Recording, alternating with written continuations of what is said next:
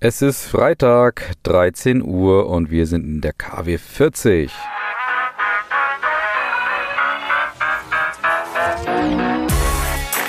Brand Trust Talks Weekly, der inspirierendste Wochenrückblick aus Markenperspektive. So, liebe Hörerinnen und Hörer, willkommen zurück zu Brand Trust Talks Weekly, eurem Lieblingswochenrückblick aus Marketing- und Markenperspektive. Es ist ein tatsächlich spannender Wochenrückblick, würde ich sagen, weil ich habe sehr viele spannende, ja, verschiedenste Themen. Ich habe relativ wenig Kategorien, muss ich feststellen. Das heißt, es geht viel um die Themen der Woche auf jeden Fall, aber wie gesagt, dafür ist ja Vielfalt angesagt, was die Themen und Marken an sich angeht. Von daher genug geboten, würde ich sagen. Bleibt dran, los geht's. Und wir starten mit dieser Kategorie. Die Zahlen der Woche. Ja, es wird natürlich gemeinhin oft über Gen Z gesprochen, auch über die Millennials und was deren Kaufkraft und deren Potenzial angeht etc. Und die Mediaagentur OMD hat jetzt gesagt, naja, wir machen es mal ein bisschen anders. Wir kümmern uns mal um eine andere sozusagen Zielgruppe oder auch Generationengruppe und zwar um die sogenannte Silver Society. Das sind ja gemeinhin Menschen, die über 60 Jahre alt sind und OMD hat in dem Zuge hier 60 bis 89-jährige Menschen befragt und zwar knapp 501 Leute mit dem Ziel mal herauszufinden, ja, was macht denn eigentlich diese Gruppe aus? Und ich habe das Ganze für euch mal zusammengestellt, was die Ergebnisse sind und zwar anhand von sechs Fragen. Erste Frage haben wir schon beantwortet. Was hat OMD hier gemacht? Wie gesagt, also knapp 500 Deutsche, wohlgemerkt zwischen 60 und 89 befragt, mit dem Ziel herauszuarbeiten, was sind so Handlungsempfehlungen, die man auch für das Thema Markenführung bzw. Werbung eben dann vornehmen kann. Und jetzt kommen wir mal zu der spannenden Frage, welches Potenzial hat denn diese Gruppe eigentlich? Und da ist das Interessante, dass diese Gruppe in puncto Kaufkraft natürlich sehr, sehr stark ist und gerade auch im Vergleich zu der oftmals, wie gesagt, zitierten Gen Z oder auch zu den Millennials. Und zwar ist es so, dass diese Gruppe es schafft, knapp 300 Euro zur Seite zu legen und bei 18 Prozent sind es sogar mehr als 500 Euro, die sie zur Seite legen können. Das heißt also, diese Kaufkraft ist grundsätzlich mal vorhanden. Zweite oder dritte Frage in dem Zuge ist aber, wird das Geld auch ausgegeben? Und da hat OMD jetzt rausgefunden, ja, das ist so. Und zwar geben zum Beispiel 37 Prozent der Befragten jeden Monat mehr als 200 Euro für Freizeitaktivitäten und Lifestyle aus. Ansonsten geht es aber gerne auch mal in Richtung des Reisens oder auch in Richtung der Kosmetik, der Körperpflege, der Wellness, Gesundheitsprodukte, also so typische Themen. Ganz spannend ist aber, diese Zielgruppe oder diese Generationengruppe plant auch größere Anschaffungen, wie zum Beispiel, wie gesagt, also in den beiden kommenden Jahren nochmal größere Reisen vorzunehmen, aber auch Unterhaltungselektronik gehört dazu bei 22 Prozent und 15 Prozent sagen sogar, Autos und Fahrzeuge sind etwas, was sie in Zukunft sich auch anschaffen werden. Spannende Frage war dann noch, was ist für diese Zielgruppe denn wichtig? Und da ist das Interessante, dass das entscheidende Kaufkriterium für diese Silver Society das Thema des Vertrauens in die Marke ist. Und das haben nämlich 81 Prozent der Befragten dort gesagt. Auch Qualität nach wie vor ganz, ganz weit vorne dabei bei 75 Prozent. Und natürlich geht es nach wie vor auch um das Eingehen auf die Bedürfnisse, nämlich bei 68 Prozent. Interessant ist in dem Zuge, wenn wir das Thema Vertrauen aber auch ansagen, dass einige der Befragten auch gesagt haben, sind nicht an gewisse Marken fixiert und gebunden, sondern es kann auch sein, dass man einfach auf Marken reagiert, die zum Beispiel in der Werbung auf sie ansprechen. Und dort gibt es zum Beispiel Marken und haben 21 Prozent gesagt, dass sie Marken auch kaufen, die sie erst seit ein, zwei Jahren kennen und die sie vorher nicht gekannt haben. Zwei spannende Fragen kamen dann noch auf, und zwar, welche Kanäle nutzen sie? Und da war dann doch überraschend, dass das Internet definitiv zur Top-Nutzung gehört. Das sind 66 Prozent, die mindestens einmal wöchentlich das Internet auch nutzen. Und auch natürlich gehören Zeitschriften weiterhin bei 53 Prozent auch dazu. Was man so ein bisschen erwarten konnte und was auch bestätigt wurde, ist allerdings, dass eher so digitale neue Kanäle wie Instagram oder auch Spotify oder Streamingdienste insgesamt, dass die etwas hinterherhinken bei den über 60-Jährigen. Und letzte Frage, die ganz spannend war noch, wie sollte denn die Werbung eigentlich sein? Und dort wurde eben gesagt, ja, dass die Silver Society Werbung grundsätzlich aufgeschlossen ist. Da gibt es ja auch unterschiedliche Meinungen und Positionen, auch Ergebnisse für unterschiedliche Generationen. Aber diese Generation scheint auf jeden Fall noch der Werbung grundsätzlich aufgeschlossen gegenüber. Allerdings hat jeder Dritte gesagt, dass er sich häufig nicht mehr mit den aktuellen Werbeinhalten identifizieren kann. Das ist auch ein interessanter Hinweis, ohne dass man da jetzt in die Tiefe gehen kann. Also was bedeutet das? Geht es da um das Thema Purpose Washing oder Greenwashing oder was auch immer? Aber offensichtlich kann man sich mit den Werbeinhalten nicht zwangsläufig identifizieren. Und entsprechend wünschen sich dann 58 Prozent, dass Marken in der Kommunikation auf sie eingehen und auch ihre individuellen Bedürfnisse adressieren. Das sage ich ja hier auch mal wieder. Denkt an die Knappheiten und die Sehnsüchte. Und interessant ist im letzten Zuge noch 59 Prozent haben gesagt, sie mögen es gar nicht, wenn sie ja, ausgegrenzt werden. Das heißt also, sie hoffen, dass Marken weiterhin die Menschen jeden Alters dann auch ansprechen würden. Das ist natürlich eine Herausforderung, wenn es darum geht, auch die entsprechenden Grenzen zu setzen, was Marken ja zum Beispiel in ihrer Positionierung tun sollten. Ja, auf jeden Fall ganz spannende Studie mit fünf, sechs interessanten Fragen mit einigen spannenden Ergebnissen. Und weiter geht's, wie schon angekündigt, mit dieser vollgepackten Kategorie diese Woche. Die Marketing-Themen der Woche. Und wir sind bei Real, ja, der Supermarktkette kann man sagen, dem Händler. Und da ist ja schon auch einiges los die letzten Jahre, muss man feststellen. Also die Marke kommt da nicht so richtig zur Ruhe.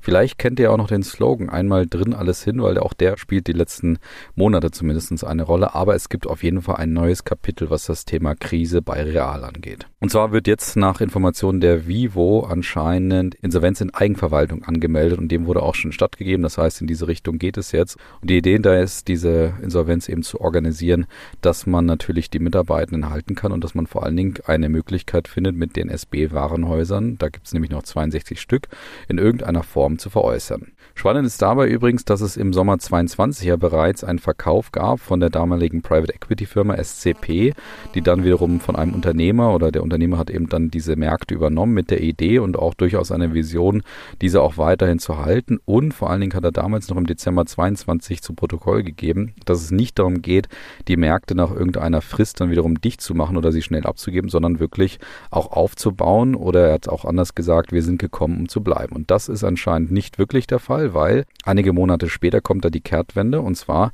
dass man jetzt die Märkte wieder an den früheren Eigentümer SCP rücküberträgt. Warum? Da gibt es nur Spekulation dazu, gibt es sicherlich auch Due Diligence-Möglichkeiten, ist jetzt meine Interpretation, aber so richtig weiß man es nicht unbedingt, was da der Hintergrund ist, aber Fakt ist, es geht wieder zurück zum alten Eigentümer. Und jetzt die Idee, wie gesagt, innerhalb der Insolvenz in der Eigenverwaltung, dass man irgendwie eine Möglichkeit findet, mit den SB-Warenhäusern umzugehen und dort irgendwie einen Käufer zu finden, beziehungsweise jemanden zu finden, der natürlich die Mitarbeitenden wie auch die Märkte übernimmt. Das haben ja in der Folge oder in den letzten Jahren schon ganz, ganz viele gemacht. Da hat der Globus, Edeka, Rewe, die haben ja alle die Märkte von Real auch übernommen. Was man aber aus Markensicht jetzt feststellen kann, also wie gesagt, die Marke kommt definitiv nicht zur Ruhe. Und interessant ist übrigens, dass aus einmal hin alles drin intern bei der Metro, Metro ja damaliger Eigentümer auch, dass dort aus diesem Claim dann einmal drin alles hin wurde und anscheinend ist das jetzt auch ein bisschen Motto vielleicht für die Zukunft, zumindest inoffiziell. Und was man insgesamt feststellen muss, ja, diese Vollsortimenter-Positionierung mit dem Thema einmal drin alles hin ging offensichtlich weiter nicht so richtig auf. Und man muss wahrscheinlich auch feststellen, dass diese, naja, Oberflächenkosmetik der letzten Jahre auch nicht so wirklich geholfen hat. Das heißt, dass man da irgendwie versucht hat, dann auch das Ganze ja von Real in mein Real umzubenennen, ähnlich wie es ja auch bei Rewe zum Beispiel heißt mit mein Rewe und so weiter. Das heißt, da das Ganze persönlicher zu gestalten. Das war anscheinend nur Oberflächenkosmetik und keine wirkliche Substanz dahinter, das irgendwie umzusetzen. Also, Real kommt nicht so wirklich zur Ruhe offensichtlich. Und wir bleiben beim Thema Supermarkt und Händler und da sind wir natürlich mal wieder bei Edeka angekommen, die ja auch immer wieder hier zu Gast sind. Und jetzt ist interessant, was Edeka auf die Beine stellt. Und zwar hat der Edeka die letzten Monate, ähnlich wie eigentlich praktisch alle Supermärkte, inklusive auch Rewe, natürlich eine starke Preispositionierung gewählt in der Kommunikation.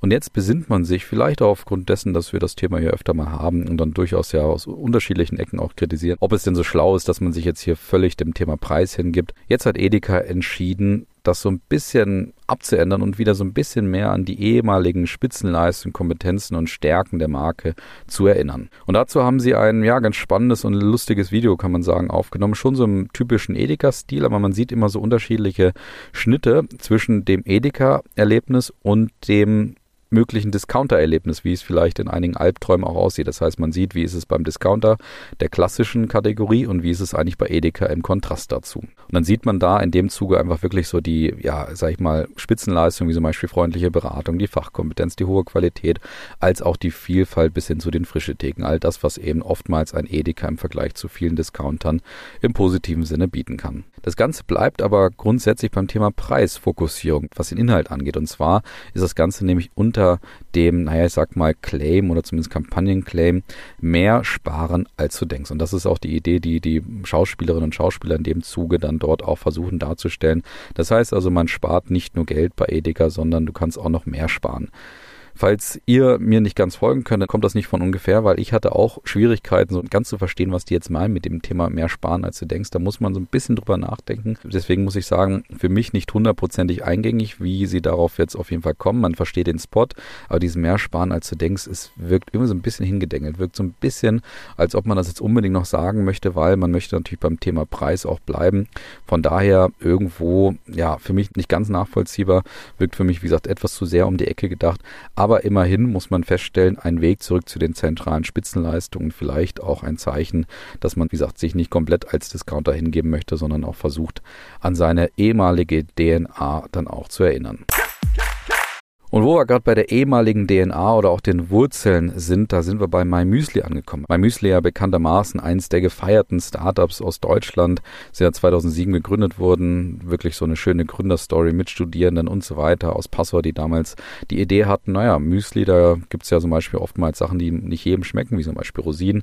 Und dementsprechend die Idee, man kann jetzt ein individuelles Müsli kreieren. Dazu stellt MyMüsli übrigens 80 Biozitaten zusammen und das kommt dann, und diese Zahl kann man fast nicht glauben, wir nutzen die aber auch öfter mal in einigen Vorträgen, dass das so auf knapp 566 Billiarden Möglichkeiten herauskommt, wie du diesen Müsli eben mixen kannst. Das ist natürlich produktionstechnisch eine echte Herausforderung, aber vielleicht für den Konsumenten eine super spannende Geschichte. Dahinter steckt natürlich der Trend der Mass Customization, also auch der individuellen Möglichkeiten und der individuellen Produktion für die unterschiedlichen Konsumentinnen und Konsumenten.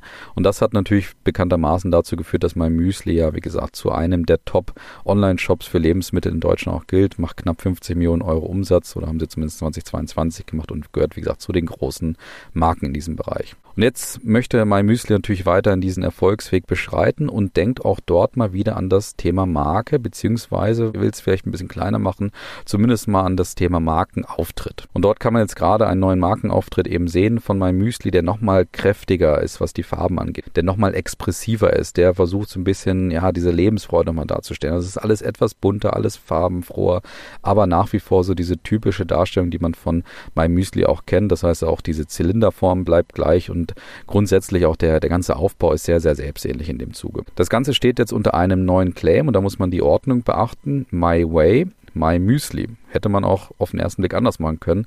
My Müsli, My Way. Die Idee dahinter ist aber natürlich dann auch so ein bisschen diesen Nährboden der Selbstbestimmung offensichtlich auch zu nutzen. Deswegen also auch sozusagen My Way, My Müsli und nicht andersrum. Ja, insgesamt, wie gesagt, kann man feststellen, es ist ein selbstähnlicher Auftritt. Das heißt also, ihr müsst jetzt nicht überrascht sein, wenn ihr keine richtige Veränderung wahrnehmt. Interessant finde ich aber dabei so die Bewertung von außen, dass sowohl die Werbe und Verkaufen die Frage stellt, ist das wirklich neu? So ein bisschen ketzerisch im Sinne von, das muss doch mal was Neues sein. Und auch die Agentur feiert sich übrigens total für die Selbstähnlichkeit, weil sie eben dann ganz herausragend herausstellen, ja, während unserer engen Zusammenarbeit haben wir früher erkannt, dass ein erfolgreiches Rebranding von MyMüsli keinesfalls eine komplette Neuerfindung bedeuten darf. Im Gegenteil, es ging darum, den seit Gründung existierenden Markenkern von allem Unnötigen zu befreien. Ja, auch das kann die Aufgabe einer Agentur sein. Also, dass Agenturen sich neuerdings für Selbstähnlichkeit feiern, ja, überrascht mich auf jeden Fall ein Stück weit. Und wie gesagt, dass auch eine Wärme und Verkaufen da irgendwie die ketzerische Frage stellt, ist das jetzt wirklich neu etc., finde ich etwas ungewöhnlich, weil es immer, ja, dahinter so ein bisschen konnotiert ist, dass man offensichtlich immer bei einem Rebranding einen völlig neuen Auftritt braucht, beziehungsweise irgendwie, dass das so die typische Erwartungshaltung sein müsste. Und das finde ich ja gemeinhin überhaupt nicht. Wie gesagt, Selbstähnlichkeit, eine wunderbare Disziplin, ein wunderbares Element oder, oder ein Prinzip, das man beachten sollte bei einem Rebranding. Und was ich insgesamt aber neben der Selbstähnlichkeit feststellen muss, die ich wie gesagt gut finde, ist, dass das Rebranding weiterhin oder diese ja vielleicht auch alte Stil weiterhin sehr kantig, sehr stark in der Abgrenzung einfach wirkt. Das heißt, man versucht da wirklich seine Kategorie deutlich zu machen und sich natürlich von den typischen anderen Müsli-Herstellern, die ja diese Spitzenleistung der Individualität definitiv nicht bieten können, dass man sich dort versucht, einzigartig auch abzugrenzen. Da sieht man dann, das ist eine gute Idee, da kommt dann Strategie und Kommunikation auch zusammen. Aber wie gesagt, ich bleibe dabei, man muss jetzt hier die Selbstähnlichkeit nicht zu sehr feiern und auch mal feststellen, dass Selbstähnlichkeit einfach ein schönes Prinzip ist. Insgesamt hoffe ich zumindest, dass es übrigens nicht weitere große Probleme gibt bei MyMüsli und dass man dann hofft, das schaffen wir jetzt alles irgendwie über das Thema Rebranding oder über einen neuen Auftritt zu managen. Weil wenn es weitere Probleme geben sollte, dann sollte man wahrscheinlich tiefer in die Marke reingehen als nur auf die Oberfläche. Und von Rebranding zu Rebuy. Die Marke ist ja auch hier des Öfteren mal zu Gast, haben ja im Frühjahr hier unter anderem das Thema Technik und den recycelten Technik von Saturn vorgestellt. Ja, eine sehr schöne Kampagne, um so ein bisschen das auch zu feiern, das Thema Recycling, was ja im Kern von Rebuy auch steht, dass man zum Beispiel auch Elektroprodukte, aber ganz, ganz viele andere Produkte bei Rebuy über die Plattform eben praktisch Secondhand-mäßig kaufen kann. Und da ist jetzt so ein bisschen der Hintergrund, dass man in einigen Studien herausgefunden hat, dass die Menschen gerade nicht so bereit sind, den eh schon knappen Geldbeutel auch für Nachhaltigkeit auszugeben und dafür auch dann gerade zu überlegen, dass auch ein knapper Geldbeutel vielleicht gerade dazu führen könnte, dass man Sachen im Secondhand kaufen könnte. Und genau dort möchte sich Rebuy nochmal positionieren und deutlich machen, das ist jetzt eine Möglichkeit, bei Rebuy doch vielleicht einige Produkte auch zu kaufen. Und dazu gibt es einen ganz spannenden und lustigen 25-sekündigen Kampagnenspot, wo eine fünfköpfige Familie, also Mutter, Vater und drei Kinder auf der Rückbank vor einer Bank stehen und die Mutter ja so verzweifelt darstellt, was denn alles teurer wird und wie schwer es denn doch ist, dann sozusagen durchs Leben auch zu kommen. Und dann sagt der Vater auf einmal unvermittelt Showtime, weil sie setzen sich dann so, ja, ich sag mal, durchsichtige Strümpfe auf, mit dem Ziel offensichtlich eine Bank auszurauben, um dann wiederum zu sagen, ja, das ist ja die einzige Möglichkeit, an Geld zu kommen, um dann irgendwie noch nachhaltig zu leben. Und dahinter muss man dann sagen, wie gesagt, eine sehr lustige Kampagne definitiv, die das Ganze schön auf den Punkt bringt und vor allen Dingen direkt relativ schnell diesen Plot aufbaut, sodass dann Platz ist, diese ja schöne, passende Botschaft sehr, sehr scharf dann auch zu vermitteln. Nämlich, dass es darum geht, dass Nachhaltigkeit nicht teuer sein muss. Und da finde ich dann wieder das Thema Kreativität sehr gut eingesetzt. Wie gesagt, in 25 Sekunden zu vermitteln, worum es geht, ist eine gute Möglichkeit. Und die Kreativität, die dort angewendet wird, hilft einfach dabei, dass diese Botschaft dann auch im Kopf bleibt. Kritisch kann man vielleicht sehen, dass es natürlich an Wiedererkennung bei Reaper einfach fehlt. Haben immer wieder unterschiedliche Sachen ja schon gemacht. Jetzt auch das Thema Technik kommt jetzt da überhaupt nicht vor in dem Sinne. Das heißt also, es war auch eher vielleicht ein One-Time-Shot, wobei man ja auch gesagt hat, man möchte weiterhin mit ihm da arbeiten. Aber es fehlt an Stilelementen, an wiedererkennbaren Elementen Geschichten, wo man einfach sieht, das ist Rebuy. Da muss man Edeka vor dem Hintergrund vielleicht loben. Bei Edeka ist ja die Musik, die Aufmachung, die Art und Weise des Spots immer wieder gleich. Das heißt, man erkennt das sofort. Das ist natürlich bei dieser jungen Marke von Rebuy noch nicht so der Fall und wäre sicherlich ein spannender Punkt für die Zukunft. Aber es ist eben eine typische Herangehensweise von jungen, dynamischen Marken, die ja ständig reagieren müssen, die sich ständig auch umpositionieren müssen. Und da ist dann manchmal das Thema fehlende Konsistenz einfach das Opfer, das man wahrscheinlich bringen muss. Trotzdem, wie gesagt, zusammengefasst, schöner kleiner Plot, der auf den Punkt die passende Botschaft, Nachhaltigkeit muss nicht teuer sein, perfekt auf den Punkt bringt. Und wir nähern uns der Kategorie des Verlierers mit einem Fast-Verlierer, beziehungsweise es hätte, glaube ich, schon ein Verlierer sein können. Und zwar sind wir bei Playmobil angekommen. Und Playmobil kommt ja auch nicht so richtig durch die Krisenzeit durch, beziehungsweise bleibt in so einer Allzeitkrise, kann man sagen. Und jetzt haben sie bekannt gegeben, dass 700 Stellen abgebaut werden, und zwar knapp die Hälfte davon auch in Deutschland. Und auch Kündigungen plant das Unternehmen. Das heißt, also man hat die Idee gehabt, natürlich von diesen 700 Stellen die zu streichen und vor allen Dingen auch einige Mitarbeitende dann auch weiter im Unternehmen in anderen Bereichen einfach zu halten. Aber es ist anscheinend auch so, dass einige gekündigt werden. Und der Grund dahinter ist, dass die Unternehmensleitung ja, wie ich auch vor einigen Monaten, glaube ich, hier bekannt gegeben habe, auch unter Hilfe von McKinsey jetzt entschieden hat, dass das eben die Notwendigkeit ist, jetzt Stellen abzubauen, weil jetzt das Ganze analysiert wurde und dieser Abschluss der Untersuchung eben zeigt, es müssen einige Geschäftsbereiche einfach konsolidiert werden. Gründe grundsätzlich werden da vor allen Dingen externe Gründe und wenig interne Gründe, wie so oft dabei auch angebracht. Das heißt also Corona ist natürlich das Thema Inflation und alles mögliche, was umherum eigentlich jetzt gerade passiert, dass das vor allen Dingen jetzt Playmobil auch dazu dazu bringt, jetzt diese drastische Maßnahme zu ergreifen.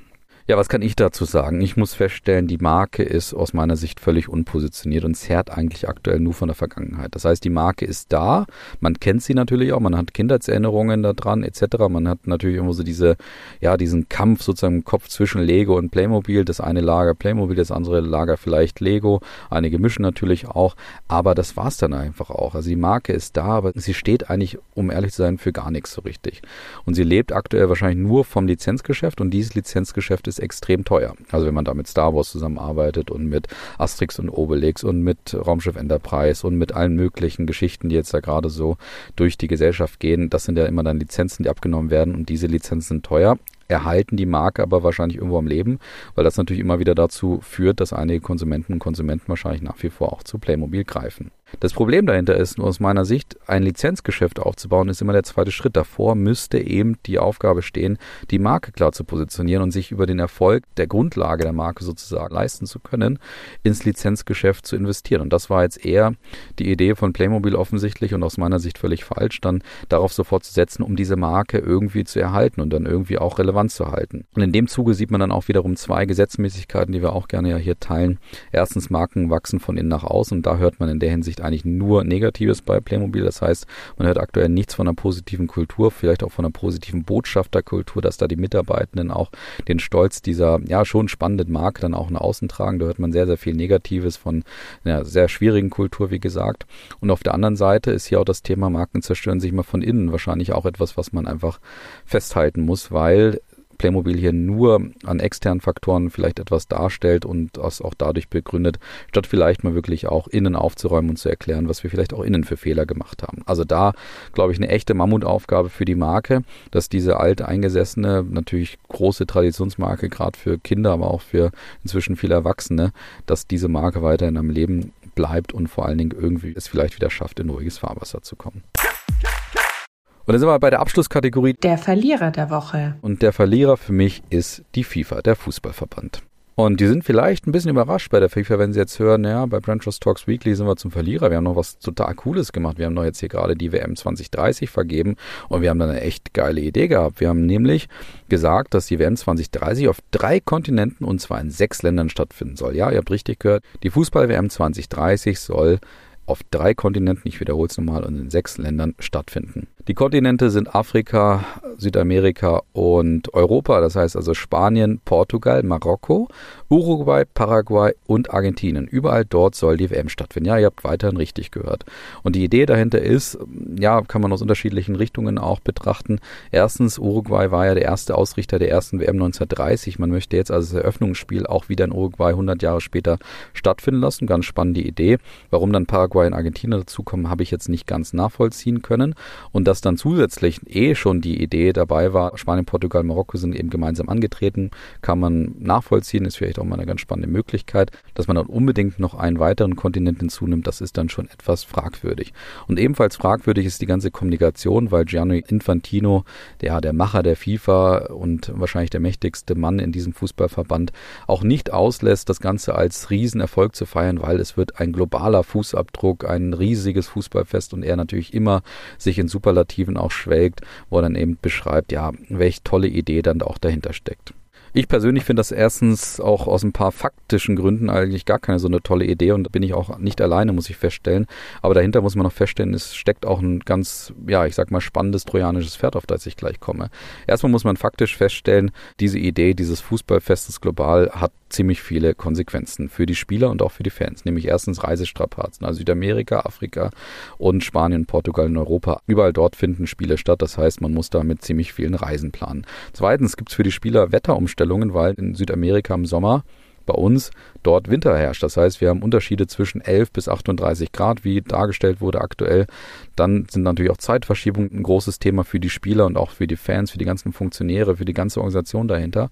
Und das ganz große Thema ist natürlich auch das Thema Nachhaltigkeit. Wie kann man es bitte aktuell bei den Diskussionen, die wir haben, bei den Nährböden, bei der gesellschaftlichen Entwicklung gerade, wie kann man da eigentlich vertreten, ein in Anführungsstrichen Fußballfest auf drei verschiedenen Kontinenten zu machen? Und dann kommt noch das ganz, ganz harte trojanische Pferd dazu, weil es gab wahrscheinlich ein paar Fans, inklusive mir, die dann gesagt haben, ah, immerhin nicht Saudi-Arabien, die ja auch ein starker Favorit für die Ausrichtung der WM 2030 sind. Aber, und das ist das besagte trojanische Pferd, die FIFA hat aus meiner Sicht hier einen Schachzug oder eine Taktik genutzt, dass sie durch die WM auf drei Kontinente drei Fußballverbände ausschließen von der Möglichkeit, 2034 die WM auszurichten.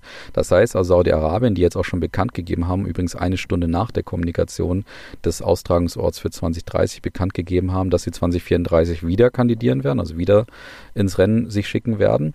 Und die Wahrscheinlichkeit, dass jetzt die WM 2034 in Saudi-Arabien stattfindet, ist dann relativ groß. Also typische Machenschaften, typische Geschäfte, die da hinter irgendwelchen verschlossenen Türen damit ganz viel, naja, wie auch immer, mit welchen Mitteln dann auch da gemeinsam besiegelt werden. Unter anderem dadurch, dass jetzt wahrscheinlich die WM 2034 auch fast mit vergeben wurde. Insgesamt eine, wie ich finde, wahnsinnige Entscheidung, weil der Fußballverband aus meiner Sicht überhaupt gar keine Rolle oder Organisationsform da einnimmt, irgendwie völlig außen vor lässt, was denn vielleicht eine Mission ist, abgesehen davon, den Fußball zu kommerzialisieren und stattdessen mal drüber nachdenken, ja, vielleicht ist unsere Aufgabe auch, den Fußball auch nachhaltig zu entwickeln. Nachhaltig im doppelten Sinne, nämlich erstens, dass das Thema Fußball auch weiter ein Produkt für die Zukunft bleibt und nachhaltig vielleicht auch im Sinne der gesellschaftlichen Herausforderungen, die wir haben. Stattdessen geht es, wie gesagt, um Kommerzialisierung und darum, immer weiter Fußballfeste hier zu organisieren, höher, schneller, weiter, extraordinärer etc. Das scheint der einzige Fokus von der FIFA zu sein. Mag sein, man positioniert sich ja immer durch seine Leistungen, die man dann auch kommuniziert und ausdrückt und das macht die FIFA hier einmal mehr. Wie schlau das ist, ja, wage ich mal stark zu bezweifeln. Mit diesem eher negativen Thema der Verlierergeschichte der FIFA entlasse ich euch dann ins Wochenende. Wünsche euch ein wunderbares Wochenende, einen guten Start in nächste Woche. Danke fürs Zuhören. Macht's gut. Bis dann. Ciao.